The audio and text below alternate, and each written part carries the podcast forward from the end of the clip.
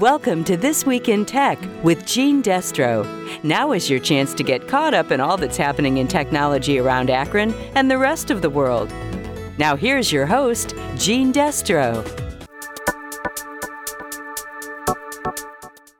This week, the future of mobility and sustainability, both here on Earth and in outer space.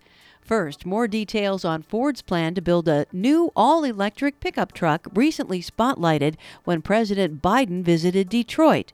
WWJ Radio's Jeff Gilbert tells us they're making a big investment and why they're starting out with a pickup. Ford is building a plant on its uh, historic Rouge site, and for people who haven't been in Detroit, the Rouge site is a collection of factories, and they're building a new one to construct an electric version of the F 150. And they're spending $700 million to build this new plant, and a company like Ford doesn't spend that kind of money unless they think they can make even more money. So Ford has been targeting contractors with an electric work van, an electric version of its transit van, and you know trucks are work trucks, so they will likely target contractors as as well as first adopters with this new electric pickup truck.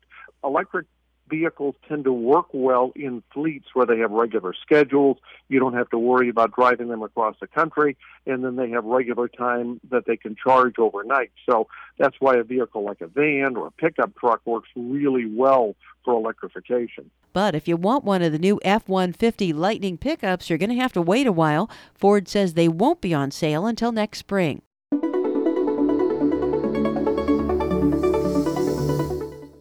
But Ford isn't the only automaker betting big on electric vehicles, and Earth isn't the only planet where they're gearing up to use them. Lockheed Martin and General Motors are teaming up to build a self driving, fully electric vehicle to explore the surface of the moon and Mars. The lunar terrain vehicle is still in its early stages, so details on size and range aren't available. But engineers have promised it'll be lightweight and made of strong, resilient materials. Both Lockheed and GM helped build NASA's first lunar landing systems and buggies under the Apollo program. This one will be part of Artemis, which is expected to get astronauts back to the moon in 2024. Monica Ricks, CBS News.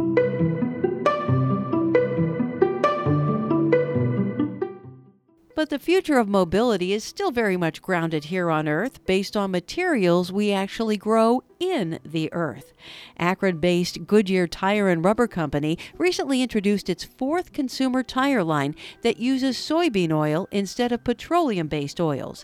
The chief engineer of their raw material development team, Bob Woloszynek, tells us why. We've been working with soybean oil as a potential replacement for petroleum based oil for about a decade right now. And in our early research and development activities, we discovered that soybean oil, as it's a vegetable oil, triglyceride, has some unique properties compared to petroleum based oil.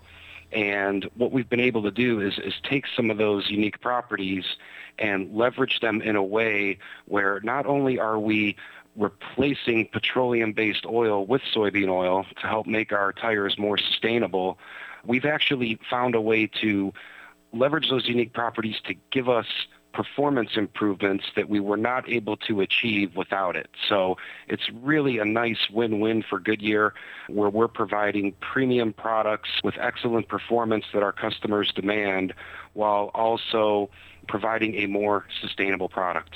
That's interesting. So can you tell me one of the advantages that soybean oil presents? Sure. There's actually two. The first is that we discovered that soybean oil actually mixes better with the rubbers, polymers that we use in our compound formulations that go into our tires. So therefore, it gives us a lot of flexibility in our compound recipes, and we can also leverage the fact that it mixes better with the rubber to improve processing and reduce energy consumption. So it's a really versatile material and in these initial applications where we've implemented it, we've actually gone more towards how can we get improved performance in our products. The other thing that soybean oil does, and without getting too much into the science, it actually makes our rubber compounds more pliable over a broader temperature range. So if you think about a dedicated summer tire that's not necessarily appropriate for the winter, and then people obviously in Northeast Ohio may choose to go with a dedicated winter tire, those tires cannot be run year round because they're very soft so that they're pliable and able to grip the roads in winter conditions. Now, dedicated winter tires are soft just in general to have that pliability. With soybean oil, we're actually able to maintain that low temperature pliability that's so important for good winter traction, but to be able to use it in an all season tire. So obviously, it must make it easier for you then to obtain the materials too, because they're right here in the U.S. and you can just order them from farmers pretty much anywhere, right? Correct. You know, soybeans are the number two cash crop in the United States. And the oil is a co-product of when soybeans are crushed for the protein. I mean, that's the, main reason that the soybeans are grown is for the protein. The oil is a co-product and it represents about 20% of each bean. And even when you factor in the usage for food, there is a significant surplus of this material and it makes it one of the lowest environmental impact raw materials for use in industrial applications. So, you know, we're, we're not competing with food. We have a sustainable material and obviously continued use and finding high value uses of soybean oil beyond just the, the easiest way to consume surplus of oil is to, is to burn it for fuel. But if we could find these high value added things, it's, it's a win-win for Goodyear as well as uh, for the farmers across this country. Another thought that occurred to me I had been reading some articles about car wires, like in the engine, that had been made using some soy based materials. And rodents and other animals were finding them extremely tasty to chew on. So there was advice on what to do to make sure that that didn't happen. I wonder if that's an issue for tires as well, or only for things that are inside of an engine compartment. Yeah, we've actually evaluated that. We did some interesting R&D early on regarding palatability of soy containing materials and what we found was it was not going to be an issue for the applications and the way that we are actually using soybean oil. So, in terms of the soy going forward with Goodyear, do you think it might eventually replace petroleum in the future completely or uh, continue to be kind of a niche product? As of now, we are implementing the, the soybean oil technology in new products. It's obviously different. It's adding some complexity. So at least in the initial applications, we're looking for where it would have the most value. And the four products that we have launched containing soybean oil since 2017 are in our premium passenger tire segments. You know, we currently have a long-term goal of fully replacing petroleum-based processing oils in our products by the year 2040. Now, obviously, in this region where soybean oil is abundant, soybean oil is going to play a significant part in that overall goal of fully replacing petroleum-based oil. And with that long-term goal and with the versatility and the performance advantages that we're able to leverage with the material, not to mention the potential for improvements in our manufacturing processes.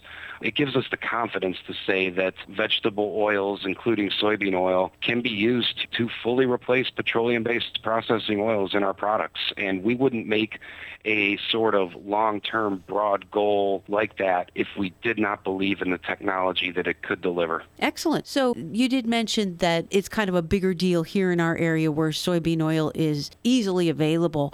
So maybe in other parts of the country or other parts of the world, maybe soybeans weren't that big of a thing. You said there's other kinds of vegetable oils then that could be used or other kinds of natural oils. Can you give me examples of one or two or a few of those? Yeah, actually, in the European region, we have an innovation center located in Luxembourg. There are Goodyear tires on the road in Europe where they use sunflower oil. So vegetable oils in general, they're all triglycerides. They're slightly different, but you could sort of group them together in the same general material class and the unique properties I mentioned earlier are fairly common between the different vegetable oils. Each one brings something a little different, but depending on the region of the world and where the vegetable oils are most abundant and where it makes the most sense and where there's no food competition, that's sort of the way Goodyear is going to go. We're going to go for the naturally occurring oils that make the most sense based on the region. That was the chief engineer of Goodyear's raw material development team, Bob Woloszynek. And that's it for now. Stay happy and healthy, and we'll see you again next week.